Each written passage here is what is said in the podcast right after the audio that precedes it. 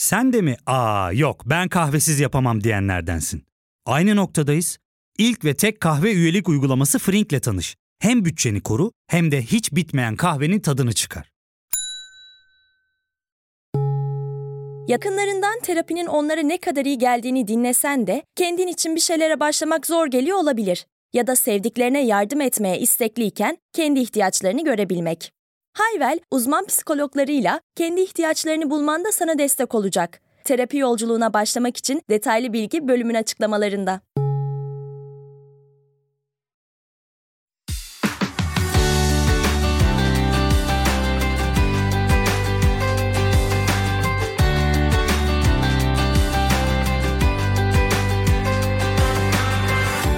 Merhabalar, Trend Topic'in yeni bir bölümüne hoş geldiniz. Trend Topic'te bu bölümde neyin üzerine konuşacağız? Amerika'da olup bitenler üzerine konuşacağız. Malumunuz George Floyd isimli Afrikalı-Amerikalı bir vatandaş polis tarafından öldürüldü. Ya da daha doğrusu polis tutuklamaya çalışırken, polis gözaltına almaya çalışırken George Floyd hayatını kaybetti.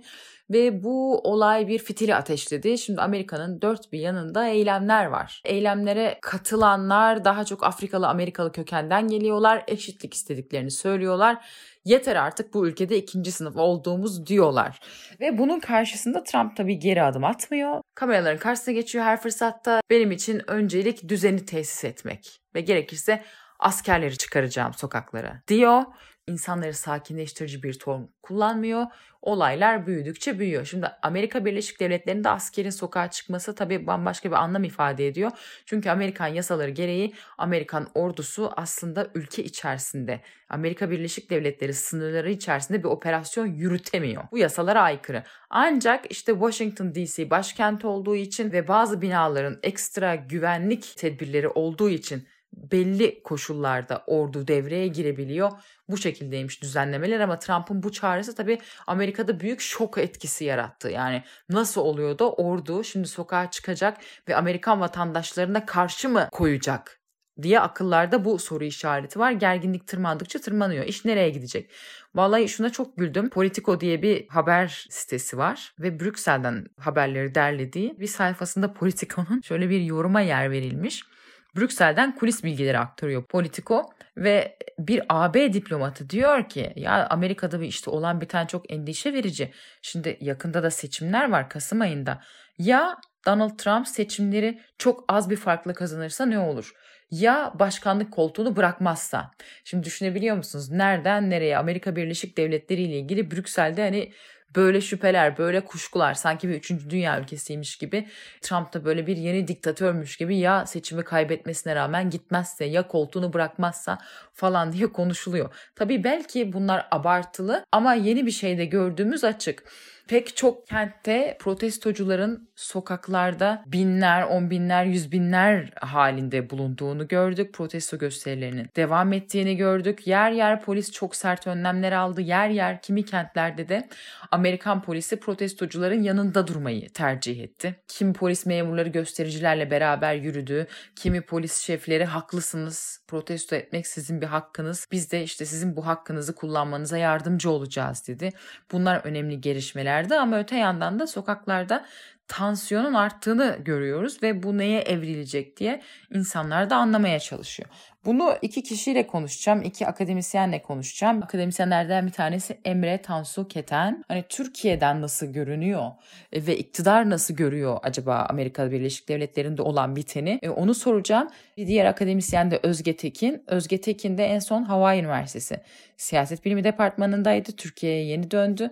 O biraz bize bir çerçeve çizmeye çalışacak. Yani ne oluyor, ne bitiyor Amerika Birleşik Devletleri'nde ve bu iş nereye gideri biraz bize Özge anlatmaya çalışacak.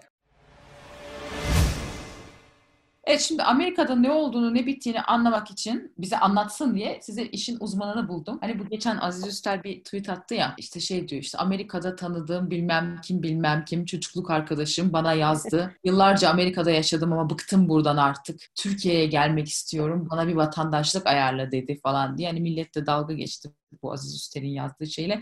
Özge biraz öyle. Özge benim liseden arkadaşım. Fakat Türkiye'de işte siyaset bilimi okuduktan sonra Amerika'ya gitti. Los Angeles'ta çalıştı, Hawaii'de çalıştı. Ne çalıştı derseniz siyaset bilimci kendisi yani. Akademik kariyer yaptı ve yeni döndü Amerika'dan aslında. Onun için hani ne oluyor, ne bitiyor bize Özge anlatsın istedim. Hakikaten oradan yeni gelmiş birisi. Amerika'nın dinamiklerini iyi bilen bir siyaset bilimci anlatsın istedim. Özge hoş geldin. Hoş bulduk Nevşin. Teşekkür ederim davetiniz. Memlekete de hoş geldin Özge. Dayanamadın tabii memleket hasretine. Evet, dayanamadım. Doğru söylüyorsun. Şimdi biz seninle konuşurken geçen işte ya Özge niye döndün falan diye sordum. Dedin ki ya kardeşim dedin sen bu Amerika dedin kocaman bir köy burası dedin. Burası aslında bakma sen dedin. 3. dünya ülkesi. Buradan bir yol olmaz dedin. Senin yaptığın yarıma benzer yorumlar geliyor.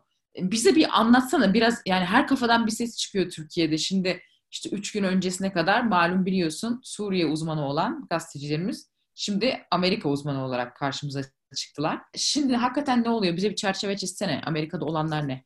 Tamam. Teşekkür ederim Nevşin. Sen bir tweetten bahsettin. Ben de bir tweetten bahsedeyim. Geçen gün gördüm işte Amerika'da olanlar hakkında konuşabilirim. Çünkü 80'li City'nin bütün bölümlerini izledim. Aynı zamanda da kenarda $300 birikimim var diye birisi bir tweet atmış. Ona çok güldüm. Umarım ben o seviyeden biraz daha üstteyimdir. Dinleyicilerinizden hani olur da böyle yani neler söylüyor, sallıyor kafasından gibisinden bir düşünen olursa şimdiden affola. Ama ben de işte Amerikalıların dediği gibi 2 sentimi paylaşayım dinleyicilerimle. İlk önce neden insanların Amerika'da bu olan bitene bu tarafta yani okyanusun bu tarafında olan insanların Amerika'da olan bitene neden şaşırdığını bir açıklamaya çalışayım. Hı hı. Çünkü bu aydınlanma bende Amerika'da yaşarken meydana geldi. Ayağımı kırdıktan sonra meydana geldi hususi olarak. Şimdi Amerika'nın insanların gözünde bir imajı var. Amerika dışında yaşayan insanların gözünde bir imajı var. Bu da şey, Amerika özgürlükler ülkesi, fırsatlar ülkesi. Tek yapman gereken şey oraya gidip çalışıp didinmek. Ondan sonra kendi yeteneğini, kendi bilgini, birikimini kullanmak, göstermek ve o zaman mutlaka bir yere gelirsin. Böyle bir şey var, imaj var insanların Amerika'ya hayranlıkla bakmasının arkasında. Şimdi böyle bir imaj bence devletlerin bütün böyle kendi kendilerini yaratmaya çalıştıkları mitler gibi aynı o grupta. Amerika'nın kendi yarattığı miti bu. Ama tabii bazı şeyleri kenara ayırarak söylemeliyim. Yani istisnalar kaideyi bozmaz diyelim. İstisnanın da istisnası var. Hatta müstesnaları da var. Ama neticede şöyle bir gerçeklik var Amerika'da. Bir kapitalist ülke, gelişmiş bir kapitalist ülke ve aynı zamanda da inanılmaz eşitsiz bir ülke Amerika. Özellikle sağlık sistemi ve eğitim sistemi fakirler için hem erişilmesi güç hem de inanılmaz derecede pahalı. Burada fakirlikten kastım ne yani ne diyorum? Çünkü mesela gene insanların gözünde Amerika'nın imajı, Amerika bir orta sınıf ülkesidir. Orta sınıf gelişmiştir. İşte orta sınıfta gidersin herkesin evi var. Kapısının önünde 2 tane arabası var. İşte evler tek katlı, bahçeli falan. Yani böyle imajlar var insanların kafasında gene. Aslında bu da bir tamamen mitin bir parçası. Amerika'da orta sınıf olmak bile aslında Amerika'da fakir olmak demek. Bir de bu sanırım dünyadaki orta sınıfın değişen konjektüründen falan da kaynaklanıyor aynı zamanda. Yani her şey çok pahalı o yüzden diyorsun. Her inanılmaz şey çok pahalı. Ama tabii yani inanılmaz pahalı. Sonuçta bu tip yerler belki şimdi Almanya'da ona dönüşüyor, onu izliyoruz. Bir dönem cazibe merkezi olduğu için aslında her ülkenin iyisi, kalburüstü buralara gidiyor değil mi? Şimdi onun için orada belki aradan sıyrılmak gitgide zor hale geliyor. Ne bileyim sen gidiyorsun orada hani şöyle düşünüyorum. Ortalama bir yerde tıp okudun diyelim ki Amerika Birleşik Devletleri'nde diyelim doktor çıktın yani bizim tabirle. Hı hı. Hindistan'ın, Pakistan'ından, Çin'in işte oranın en iyi doktorları bu sefer Amerika'ya geliyor değil mi çalışmak için düşünecek olursan. Doğru. Doktor bir örnek olarak ver ya da herhangi bir şey. Ama yani. O bir istisna gibi bir şey yani doktorluk. Başka bir örnek verebilirsin. Mesela mühendislik örneğini verebilirsin. Evet, mesela o biraz daha böyle güç kullanan ya da öğretmen. Cazibe merkezi haline geliyor. İşte mesela şimdi Türkiye'de bir sürü çok iyi mühendis, çok iyi doktor Almanya'ya gitmeye başladı. Hakeza Doğu Avrupa'dan öyle, işte Asya'dan öyle falan. Herhalde bu cazibe merkezi olan yerlerde gitgide hayat zorlaşmaya başlıyor. Bir de belki sistemler mi atıl mı kalıyor bir yerden sonra acaba? Yani bir sistem kuruyorsun, iyi kötü işliyor fakat işte koşullar değişirken sistemleri buna adapte etme sıkıntısı mı acaba ortaya çıkıyor? Bence sorun, Amerika'daki sorun orta sınıfın fakirleşmesi. Orta sınıf neden fakirleşiyor? Bu da doğru orantılı olarak aldığın ücretin azalması, haklarının giderek azalması ve yani neticede zenginlik biriktirememen, öyle söyleyeyim. Gerçi ben Amerika'nın en pahalı yerlerinde yaşadım. Yani öyle denk geldi. İstedim de öyle olmadı. Öyle denk geldi. Yani gittim Los Angeles'ta yaşadım. Sonra da gittim Hawaii'de yaşadım. Neyse yani tabii Türkiye'ye hoş geldiniz. Dediklerinin hiçbirini Türkiye'de de yapmak mümkün değil yalnız. Hoş geldiniz memlekete. Birikim falan. Bakalım ne kadar yapabileceksiniz. Onu hep beraber tecrübe eder görürüz. Şimdi bu George Floyd olayları özelinde gelecek olursak genelde herkesin yaptığı analiz şu: ya işte artık institutionalized, kurumsallaşmış bir ırkçılık var bu ülkede. İnsanların da canına tak etti arkadaş. Bu mudur? Öyle söylenebilir. Çünkü bu boyuttaki gösteriler, mesela 1990'larda bir Los Angeles'te bir başkaldırma olmuştu. Orada bir Los Angeles'ı bayağı bir yakmışlardı gene böyle bir olaydan dolayı protesto göstericileri. Mesela bu daha farklı bir boyutta. Bu daha ulusal bir boyutta. Yani Minneapolis'te başladı bu olay ve yayıldı. Yani şu anda Amerikan başkanının evinin önünde göstericiler bekliyorlar. Ve bugün işte Trump elinde İncil'le, tövbe estağfurullah, elinde İncil'le çıkıp işte garip şeyler söyledi mesela. Bu biraz daha boyutu yüksek bir başkaldırı. Dolayısıyla gerçekten insanların, elbette ki ekonomik faktörler de önemli. Yani bu Covid'den dolayı biliyorsun Amerika'da işsizlik çok yükselmiş durumda. 40 milyon kişi işsiz kalmış. 40 milyon kişi, yani bunu işte geçen insanlar söylüyorlar, belirtiyorlar uzmanlar falan. Çalışabilen ve çalışmak isteyen her 4 kişiden birinin işsiz olması demek bu. Ve işsizlik ağırlıkla servis sektöründe, hizmet sektöründe. Yani Amerika'ya giden herkes bilir, yani orada restoran sektörü çok büyük bir sektör. Çok fazla çalışanı olan bir sektör aynı zamanda. Ve aynı zamanda da böyle sıçrama basamağı gibi bir şey yani. Mesela bir şehirden bir şehre taşınıyorsun. En kolay bulabileceğin iş garsonluk. Hani bir yerde bir garsonluk yapıyorsun. Arkadaşının evinde falan kalıyorsun. Ondan sonra bir şekilde devam ediyorsun yoluna. Ama şimdi artık öyle bir imkan da yok. O insanlar tamamen o zaten az olan gelirlerini de kaybetmiş durumdalar. Bakıyorsun ekonomik olarak dezavantajlı olan gruplar hangi gruplar? İşte gerçekten bu non-white denilen topluluklar. Yani bunu mesela bazıları işte bu da karşı ırkçılık falan diye karşı çıkıyor. Diyorlar ki işte polis beyaz insana da eziyet ediyor. İşte polis şuna da eziyet ediyor, buna da eziyet ediyor falan. Aslında tam olarak öyle değil. Çünkü mesela Amerika'nın ev sahipliliği oranına bakarsan en çok tapuya, ev tapusuna sahip olan insanların ırki bölüşümü beyazlar olarak ortaya çıkıyor. Yani bu ne demek? Demek ki beyazların biriktirilmiş zenginliği diğer ırkların biriktirilmiş zenginliğinden daha fazla. Yani böyle bir sonuca gitmek çok da anormal değil. Ama fakir beyazlar yok mu? Elbette ki var. Ama neticede bizim konuştuğumuz şey bu accumulated wealth, yani biriktirilmiş zenginlikten bahsediyoruz. O da beyazlarda daha fazla. Geçen gün istatistiklere bakıyordum. Mesela baktığım istatistiklerden bir tanesi Amerika'da işte veya dünyanın her bir yerinde böyle düşünmek lazım. Polis size dur dediği zaman durmak zorundasınız. Mesela yolda dedi ki sana dur. Sen durmak zorundasın, yani yoluna devam edemezsin. İşte bu stop and frisk dedikleri bir politika bu. Son zamanlarda özellikle mesela New York'ta 2002 ile 2013 arasında, yani Michael Bloomberg'in belediye başkanlığı yaptığı dönemde en tepeye çıktığı yıl 2011 yılı. 2011 yılında sokakta durdurulan insanların istatistik olarak %57'si, %55'inden fazlası siyah. Durdurulan insanların %66'sı masum. Yani olayla hiçbir ilgileri yok, hiçbir vesaire hiçbir şeyleri yok. Yani polis gerekli şüphe görürse Amerika'da seni orada o noktada dünyanın her yerinde olduğu gibi alıp karakola götürebiliyor.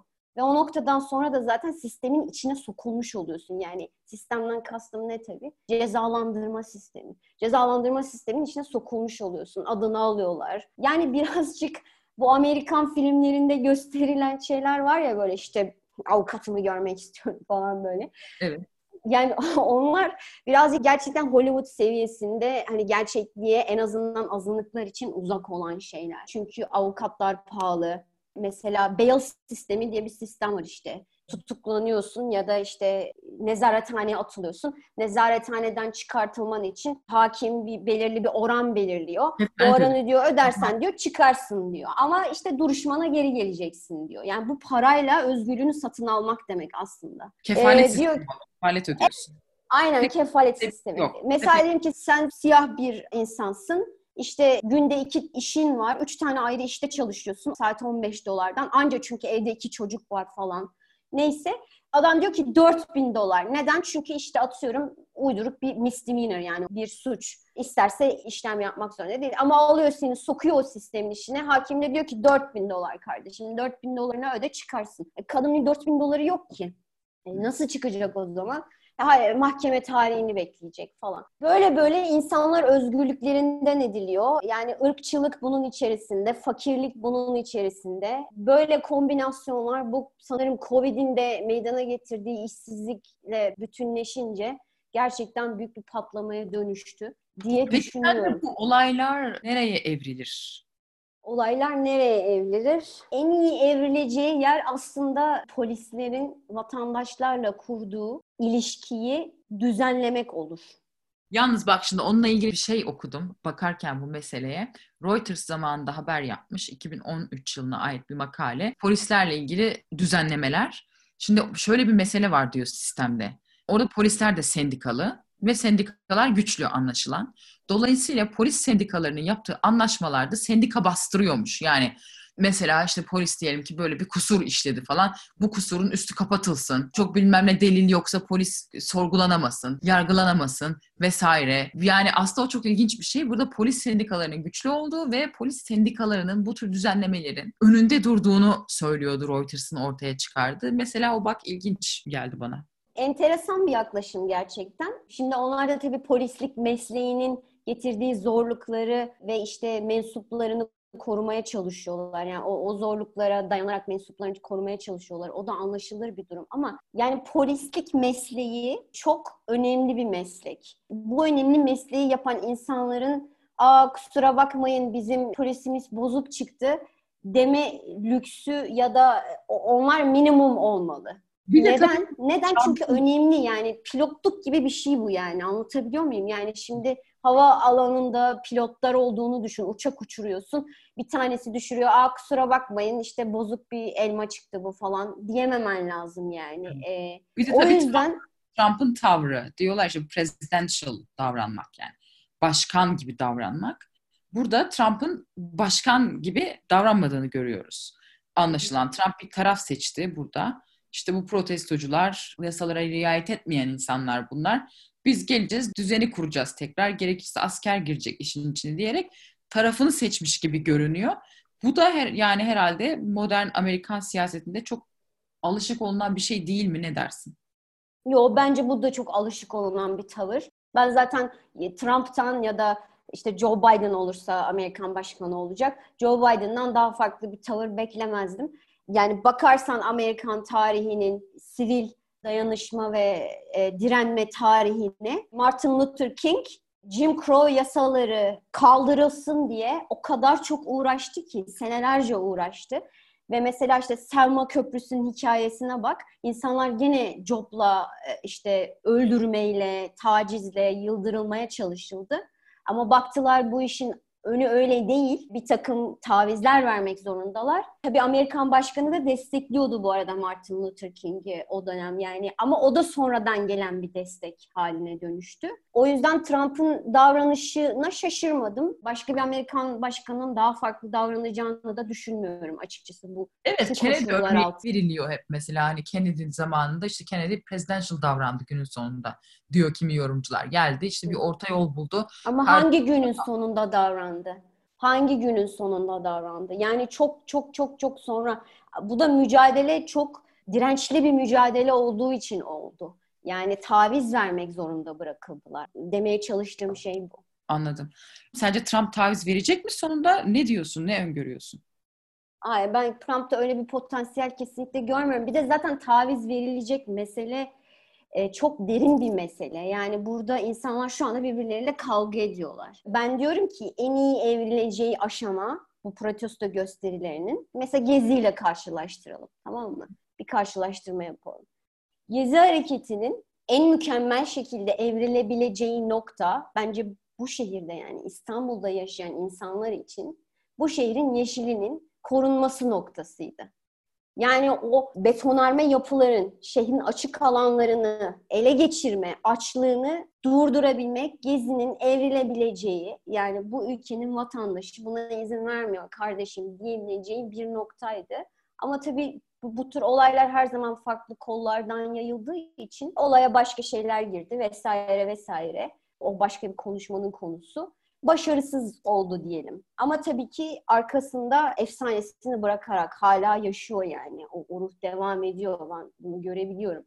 Amerika'da da böyle olacak diye düşünüyorum ben Nevşin açıkçası. Bu isyanlar bastırılacak. Yani birazcık karamsarım ben bu konuda. Siyahi insanların önemli olduğunu, kendi güncel hayatlarında çok önemli olduklarını düşündükleri bu polisle birebir kontak meselesi değişebilir mi? Orası muamma benim gözümde. Evet, belki dediğin gibi bilmiyorum, yeni düzenlemeler yapılacak. Sonra uygulamaya bakıyor tabii aslında her şey. Yani düzenlemeler bir yana, her ülkede düzenleme yapılıyor, yasa çıkarılıyor falan ama iş uygulamada çözülüyor aslında bakacak olursan, değil mi? Tabii yani mesela şimdi ben Arizona'dan bir örnek vereyim mesela. 2010 yılında Arizona'da bir tane yasa çıktı ve bu tamamen Amerika'ya gelen illegal göçmenlerin hayatlarını travmatize etmeye yönelik. Yani aslında tamamen oldukça ırkçı bir yasa. Polis eğer Arizona'da 2010 yılından itibaren seni sokakta durdurursa ve kimliğini sorarsa ona kimlik göstermek zorundasın. Ve eğer ona yasal bir kimlik gösteremezsen, tamam mı, işte pasaportundur, vizendir, ne bileyim ehliyetindir. Bunların hepsi paper yani. Hı-hı. Gösteremezsen polisin seni alıp nezarethaneye atmaya yetkisi var. Ondan sonra ICE geliyor, seni oradan alıyor, evet, deport ediyor. Tamam mı? Özge, sana burada bir virgül koymamız lazım. Şimdi bu Türk izleyiciler için ne var burada kardeşim der.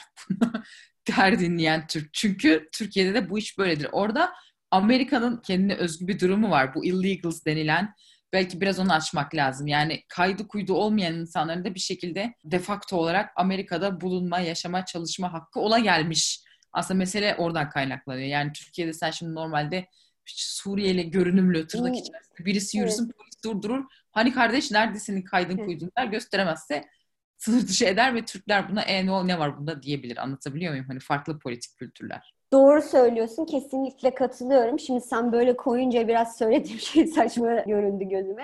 Ama bence şöyle bir haklılık payı var. Bu haklılık payı tamamen olayın pratikliğinden kaynaklanıyor. Şimdi Amerika'da milyonlarca insan illegal olarak bulunuyor ve çalışıyorlar, para kazanıyorlar. Sisteme bir gelir enjekte ediliyor. Bu insanlar var.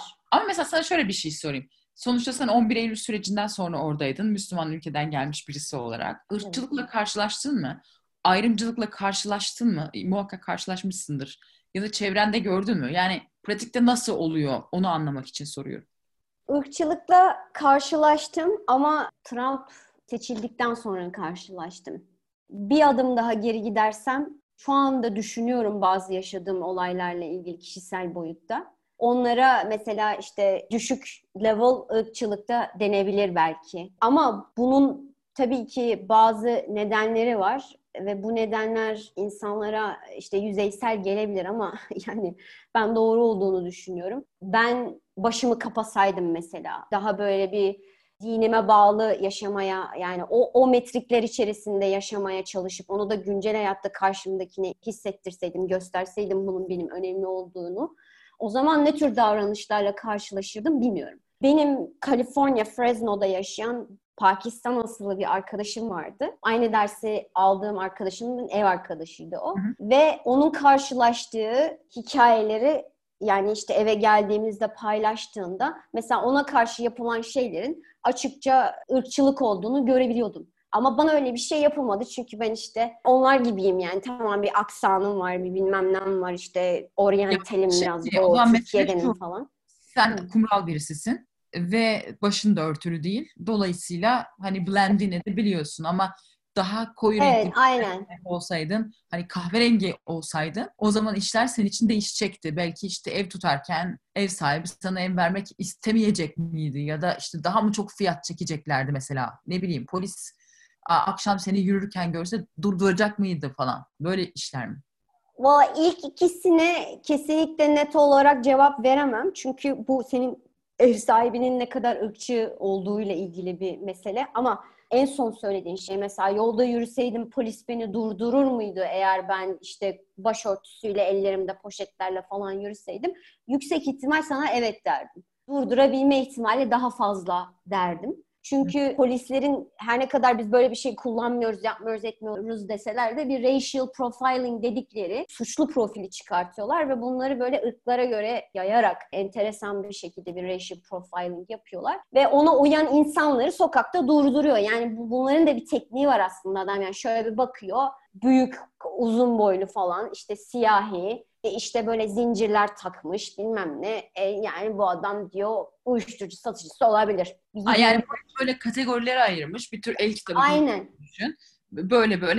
Yani bu Trevor Martin olayı vardı değil mi? Kapşonlu sweatshirt giyen çocuk. Evet, kapşonlu bir çocuk. İşte 14 yaşında. Ondan sonra elinde bir şey var. Ne olduğu belli değil. Diyor ki bu uyuşturucu satıcısı. Elinde silah var. Ben bunun yanına yaklaşırsam, benim sözüme itimat etmezse onu öldürmeye şeyim vardı diyor. Çekti, vurdu, öldürdü çocuğu. Bu kadar basit yani, 14 yaşında çocuk. Bir de şu olay var, bu hani toparlayacak olursak. Bu protesto gösterilerinde bir tabii etrafın yakılıp yıkılması, bu yağmalar işin bir boyutu olarak konuşuluyor. Bir de bunlara counter olarak ortaya çıkan bir aşırı sağcı gruplar.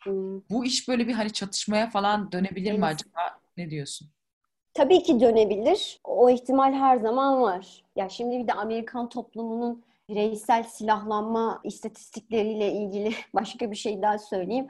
Amerika'da sivillerin, her 100 sivilin %88'inin dağıttığın zaman kontrolünde bir silah var. Öyle bir istatistik çıkıyor yani ortaya. Şimdi düşünüyorum, öyle bir toplum ki her 100 sivile 88 tane silah düşüyor. O zaman herhangi bir çatışma anında bildiğin millet birbirine vurur yani. Zaten geçen o en son çıkan görüntüleri bakarsan Minneapolis'te veya işte diğer yerlerde böyle beyaz bir güruh ortaya çıktı. Beyaz erkek, orta yaşlı, genç, neyse. Bunlar böyle silahlarını omuzlarına alıyorlar. Böyle otomatik silahlarını. Assault rifle dedikleri o otomatik silahları alıyorlar. İşte böyle resmen askeri teçhizat takıyorlar, böyle botlar, çizmeler vesaire. Ve böyle gruplar halinde şehirlerde yürüyorlar ve polis de bunlara izin veriyor. Yani aslında bu taktikler düşündüğünde birbirine benzer. Biz mesela Türkiye'de görmedik mi? Gördük. İran'da yapılmıyor mu? Al işte, besiciler bunun kurumsallaşmış şeyi yani, gerçeği. Yapılıyor. Bunlar benzer taktikler ama çatışma çıkar mı? Çıkar yani. Devam ederse çıkar diye düşünüyorum yani. Olası görünüyor yani böyle bir şey. İnşallah olmaz ama görünüyor. Bir de tabii ki bu yağma meselesi. Kimi böyle protestolara ilk destek verenler, yağma işi çok doğru değil, niye dükkanları yağmalıyor bu sefer bu insanlar diyenler oldu. O nasıl görünüyor Amerika'dan? Ya ben hep Gezi'dekiyle karşılaştırıyorum ama tamamen şey yani, böyle istem dışı oluyor çünkü o yaşanmış bir tecrübe benim için. Düşün yani, bakınca, dönünce işte insanlar, atıyorum, polis arabalarını yakınca, işte otobüslere taş atınca, yani tabii Gezi'de çok daha düşük böyle bir şey olmadı tabii ki, karşılaştırılamaz ama ben sadece bu yağma olayının durdurulabilir bir şey olduğunu düşünmüyorum. Çünkü bu bir isyan. Yani isyanın bir reçetesi yok yani. Onu yap, bunu yap ama şunu yapma reçetesi yok. Olan bir şey bu yani. Birçok kızgın insan bir araya gelince, güvenlik sektörü ortadan kalkınca adam gidiyor, camını kırıyor, alıyor ayakkabısını. Zaten gözü var yani o ayakkabıda. Alıyor ayakkabıyı, gidiyor. Yani bu engellenebilir bir şey değil. Bunun şeyin önüne de geçtiğini düşünüyorum. Yani asıl mücadelenin önüne geçtiğini düşünüyorum. O yüzden işte bu mücadeleyi ciddi anlamda destekleyen insanlar engellemeye çalışıyorlar yağmaları. Ama tabii bu çok fazla göz önüne de çıkartılmıyor. Çünkü işte isyan demek, yağma demek, düzensizlik demek. Düzensizlik demek, kanunsuzluk demek. Kanunsuzluk demek, özel mülkiyetin tehlikede demek. İnsanlar korkuyorlar. Dolayısıyla da isyanın bu şekilde bastırılması, herhangi bir kazanım olmadan bastırılmasının en kolay nedeni diyeyim, yağma var, yağma var deyip onu bastırmak. Yağmaya ben öyle bakıyorum açıkçası. Anladım. Bir bahanesi de oluyor işin. Onun için de bazen işte provokatörler mi yapıyor acaba bu yağma olaylarını da deneyim. Yani tabii bir Twitter'da dolaşan videolar gördüm yani. Mesela işte bir tane bir mağazanın camlarını indiriyordu. Siyah giymiş, böyle maske takmış, gaz maskesi takmış beyaz bir adam. Onun Minneapolis departmanında bir polis olduğuna yönelik bir sürü videolar döndü. Yani bir de böyle bir boyutu var bu yağma işinin açıkçası. Evet. Kim yapıyor yani? Özge Tekin, çok teşekkür ediyorum yorumların için. Var mı eklemek istediğin bir şey? Eklemek istediğim hiçbir şey yok. Asıl ben teşekkür ediyorum. Her zaman bize programa dahil ettiğin için umarım dinleyicilerin de hoşuna gitmiştir. Evet, umuyorum. Sağ olasın. Görüşürüz. Görüşmek üzere. Hoşça kal. Ya fark ettin mi? Biz en çok kahveye para harcıyoruz. Yok abi. Bundan sonra günde bir. Aa, sen Frink kullanmıyor musun? Nasıl yani? Yani kahvenden kısmına gerek yok. Frink'e üye olursan aylık sadece 1200 TL'ye istediğin çeşit kahveyi istediğin kadar içebilirsin. Günlük 40 TL'ye sınırsız kahve mi yani? Çok iyiymiş. Aynen. Hatta şu anda 200 TL'lik bir indirim kodu da var. E hadi hemen indirip üye ol da bu fırsatı kaçırma. Terapiye başlamak, içinden çıkamadığın döngüleri kırmak, bazı yanlış bulduğun kararlarını değiştirmek ve kendinle beraber daha huzurlu bir yaşam inşa etmek için atabileceğin en değerli adımlardan biri. Hayvel ile yoğun yaşam tempona uyum sağlayarak online terapi seanslarını takvimine göre ayarlayabilirsin. 1000'i aşkın uzmandan sana en uygun terapisti seçebilir, PODB10 koduyla indirimden yararlanabilirsin. Detaylı bilgi açıklamalardaki bağlantıda. Eylemler bir yandan devam ederken, tüm dünyada yakından izlerken tabii herkes bir anlam vermeye çalışıyor durduğu yerden. Türkiye'den genellikle bu eylemleri anlamlandırmaya çalışırken Gezi ile çok paralellik kuran oldu. Şimdi ne kadar benzer, ne kadar benzemez, tabii o tartışma konusu, bir yerlerinden tutabilirsiniz ama farklı kitleler ve farklı ortamlar. Amerika Birleşik Devletleri'nin çok böyle kendine özgü yasaları var, regülasyonları var. İşte Özge de bahsetti mesela, elinde otomatik silahlarla gezen insanlar görebiliyorsunuz. Bu Amerikan Anayasası'ndaki işte o meşhur 2. madde, Second Amendment dedikleri hak. Buna çok önem veriyorlar. Mesela onun nedeni, felsefesi şu aslında. Amerika Birleşik Devletleri kurulurken işin mantığı aşağı yukarı şöyle bir şey özetlemeye çalışırsam, hani günün birinde bir zorba gelir, bir diktatör gelir ve bu ülkenin başına oturur, insanlara zulmederse diye insanların milisleşme hakkı var. İnsanların milis güç kurma hakkı var. Bunun içinde silahı olma hakkı var. Bu çok kuvvetli bir yasa, Amerika Birleşik Devletleri'nin kuruluş pilarlarından bir tanesi. Öyle anlatmaya çalışayım. Onun için bu yasa mesela değiştirilemiyor. Regülasyonlar, bu yasaya dayanan regülasyonlar değiştirilemiyor. Obama döneminde epey bu silahlanma konusuyla ilgili adımlar atmaya çalıştı Obama ama olmadı. Yani bu işte Amerika Birleşik Devletleri'nin kuruluş felsefesindeki bu perspektif çok enteresan. Şimdi işte mesela böyle kendilerini kendince Amerika'nın sahibi gören grupların da ortaya çıktığını görüyoruz. Mesela hiç duydunuz mu bilmiyorum. Bu eylemler sırasında ortaya çıkanlar oldu. Boogaloo hareketi diyorlar kendilerine. Bunlar da beyazlar. Boogaloo hareketi. Bunlar şöyle düşünüyorlar. Diyorlar ki 2. bir Amerikan iç savaşı olacak ve bu sefer bu savaşın katalizörü de ırk meselesi olacak diyorlar. Ve biz diyorlar Amerika'yı kurtaracağız o zaman falan. Bunlar böyle asker kıyafetleri giyen, silahlarla gezen tipler. İnternette de çok aktif bu Boogaloo denilen grup. Yani böyle hareketler de var. Bucahidin diyorlar mesela üyelerine, mücahit gibi bucahidin falan deniyor. Böyle bir internette bir jargonu da var. Şimdi bir yandan böyle aşırı sağın da tabii kafayı çıkardığını görüyoruz. Onun için endişeyle izleyenler var Amerika Birleşik Devletleri'nde ne oluyor ne bitiyor diye. Ha peki Türkiye'den nasıl görünüyor? Şimdi enteresan bir şey oldu. Kimi kentlerde Amerikan polisi basına karşı da çok sert davranıyor. Mesela bir Avustralyalı gazeteci canlı yayındayken polis tarafından çok sert bir şekilde itildi, yere düştü. Canlı yayında bunu Avustralya televizyonları gösterdi ve tabii şok etkisi yarattı Avustralya'da. Şimdi bizde şok etkisi yaratmıyor gazetecilere genellikle öyle davranıldığı için ama işte o demokratik dünyada bu çok inanılmaz bir şey, yani yapılmaması gereken bir şey. O şekilde bir algı var. Polisin attığı plastik mermilerden TRT ekibi de nasibini aldı ve bir TRT muhabiri, TRT World muhabiri vuruldu. Bunu hemen Cumhurbaşkanlığı İletişim Danışmanı Fahrettin Altun kınadı bu durumu. Fakat şöyle enteresan bir şey var. Mesela TRT World'un yayın akışına ve aldığı konuklara baktığımız zaman TRT World burada Trump yanlısı bir politika izliyor. Mesela Antifa örgütünün YPG ile nasıl işbirliği yaptığı ve aslında nasıl bir terörist olduğuna ilişkin yayınlar yapıyor TRT World. Bu çok ilginç.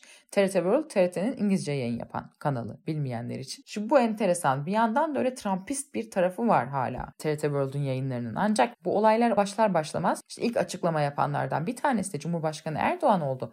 Twitter'dan tweet attı. İngilizce'de tweet attı. Dedi ki yani bu ırkçı faşist yaklaşımları kınıyoruz dedi. George Floyd'un ailesine de taziyelerini iletti. Bu da enteresan. Hani normalde Trump'la Cumhurbaşkanı Erdoğan'ın arası iyi. TRT bir şekilde öyle başka bir politika gidiyor ama Cumhurbaşkanı Erdoğan burada protestocularla bir dayanışma mesajı gönderdi. Bu da enteresan bir şekilde dikkat çekti.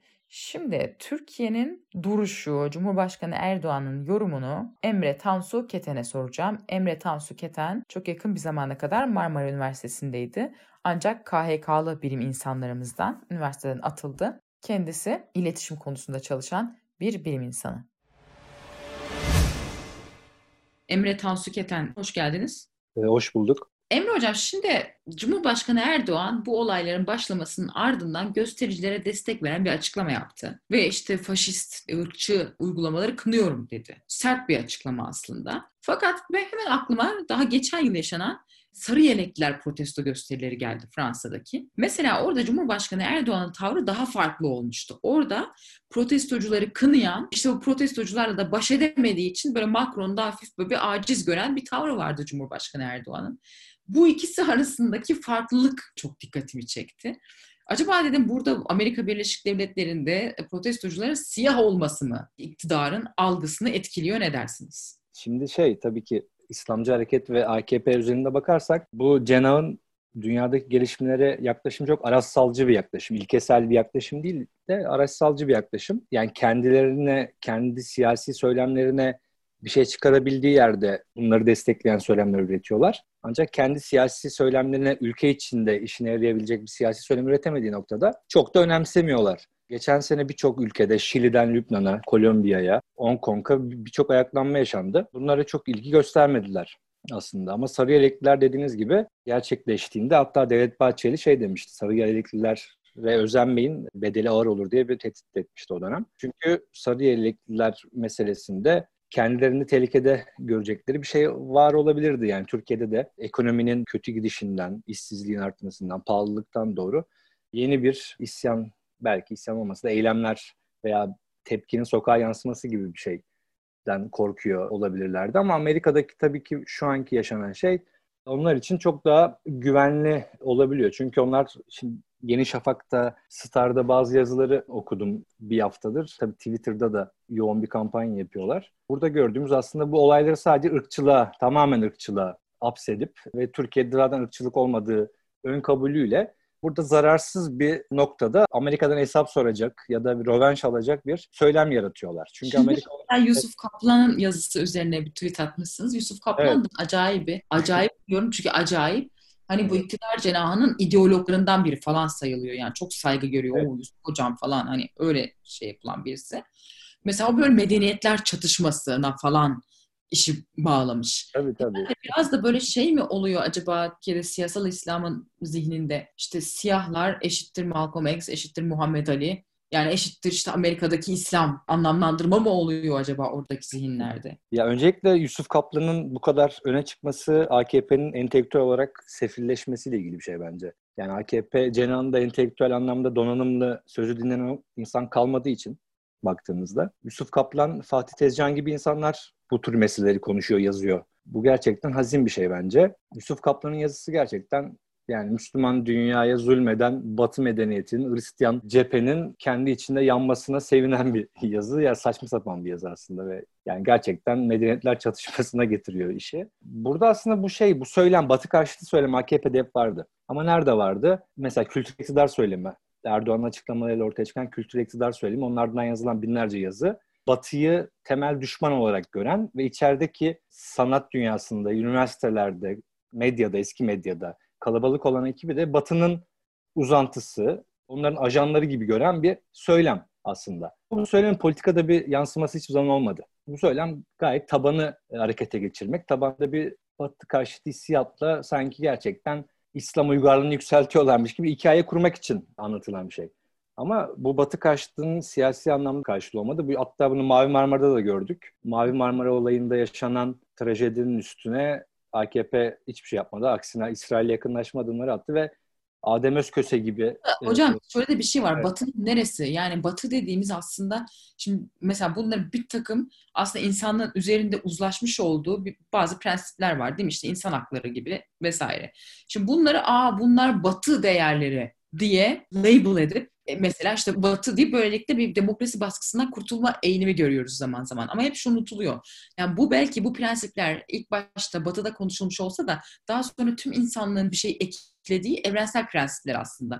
Fakat genelde bizim coğrafyada böyle otoriter eğilimleri olan liderler bu kartı oynamayı pek seviyorlar. Yani işte insan hakkı, işte demokrasi, demokratik haklar falan ya bunlar Batı'nın uydurduğu şeyler deyip bu yükten kurtulup işte biz burada anti-batıcı, anti-emperyalist bir mücadele veriyoruz. Adı altında otoriter sistem kurma pratiklerine göre geldik yani bir yandan. Tabii yani tamamen öyle. Batı neresi? Aslında onlar için Batı'nın neresi olduğunu söylenmemesi de iyi bir şey. Yani muğlak bir dış mirak, muğlak bir Türkiye düşmanlığı imgesi hem zaten siyasi olarak bir şey yapmaktan kurtarıyor AKP'yi. Yani Amerika bize saldırıyorsa yıllardır Türkiye'yi dizayn etmeye çalışıyorsa bunun bir siyasi karşılığı olması gerekiyor değil mi? Ama bir şekilde bunu muğlak bırakarak zaten bunu bir söylem aracı haline getiriyor sadece yani. Ve işe yarar bir söylem aracı haline getirmeye çalışıyor. Şurada gördüğümüz zaman Amerika'yı suçlarken mesela tabii Amerika Batı deyince yine de en büyük emperyalist ülkedir. Batı deyince akla gelen ilk ülkedir. Bugün işte Amerika'da, Fransa'da polis şiddetinin yüksek olması aslında kendisini kurtaran da bir şey. Çünkü Gezi olaylarından itibaren yaşadığımız bu süreç yani devletin kolluk kuvvetlerinin kullanılarak tamamen eylemsiz bir hale getirilmesi, toplumun ifade özgürlüğünün neredeyse yok edilmesi, insanların çok gereksiz yere tutuklanması gibi bir süreçteyiz ve bu süreçte Batı öteki olarak Türkiye'nin zihnini zorluyordu. Yani Avrupa ve Amerika bu antidemokratik uygulamalara karşı söz söyleyen bir öteki olarak rahatsız edebiliyordu. Ama bugün Amerika'ya bakarak AKP İdeologları ne diyor? Bakın siz de bunu yapıyorsunuz. Bakın Amerika bizden daha beter polis şiddeti yapıyor. Yani burada ötekinin kalmadığı aslında bütün devletlerin devlet şiddetinde, baskıcılıkta buluştuğu bir distopik dönem gibi geliyor bana. Bu ağır yükten de kurtulmuş oluyor AKP.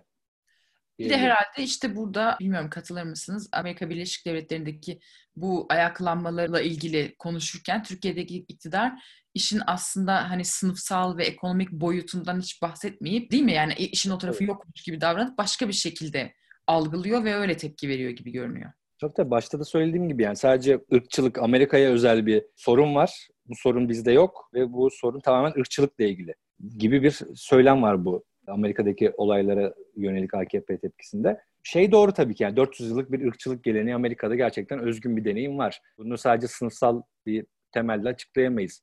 Ama mesela bu eylemlerde görüyoruz katılan insanların birçoğu da beyaz.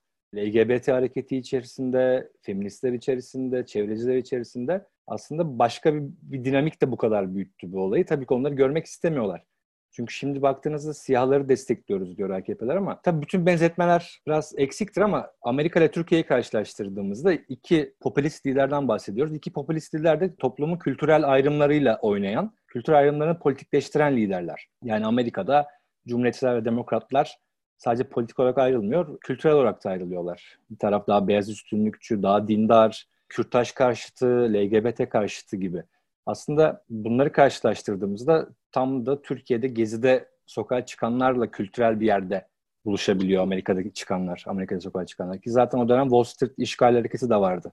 Yani birbirine etkilenen, birbirine yoldaşça bakan hareketlerdi bunlar ve bunun Wall Street'ten çok daha geniş bir kapsam olsa bile Wall Street'in tamamı muhtemelen bu eylemlerin içerisindedir.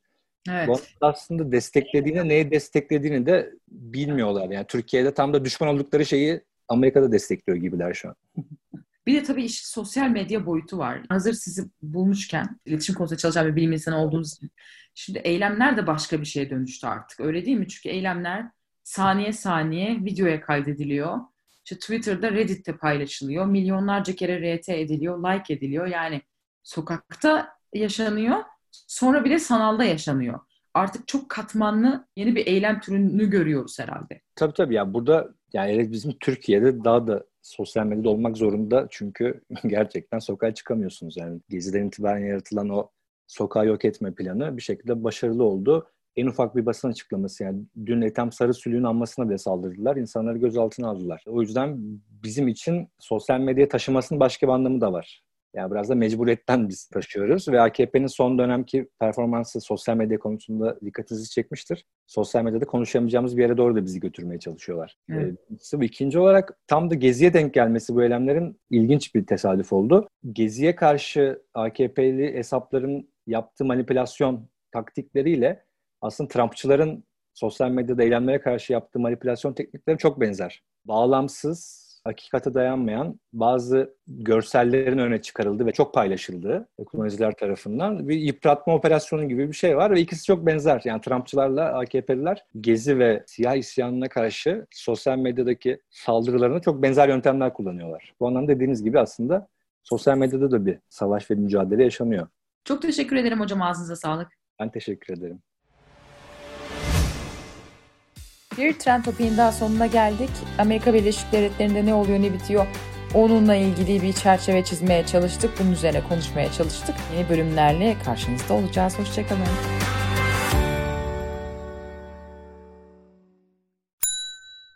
İlk ve tek kahve üyelik uygulaması Frink, 46 ildeki 500'den fazla noktada seni bekliyor. Açıklamadaki kodu girerek sana özel 200 TL'lik indirimden faydalanmayı unutma. Hadi sen de Frink üyeliğini başlat, kahven hiç bitmesin. Hem bugününe hem yarınına katacaklarıyla terapi yolculuğuna ve daha iyi hissetmeye bugün Hayvel ile başla. Açıklamadaki linkten Hayvel'i indir, ücretsiz tanışma görüşmelerinin ardından bütçene uygun seans paketini seç ve terapi yolculuğuna başla.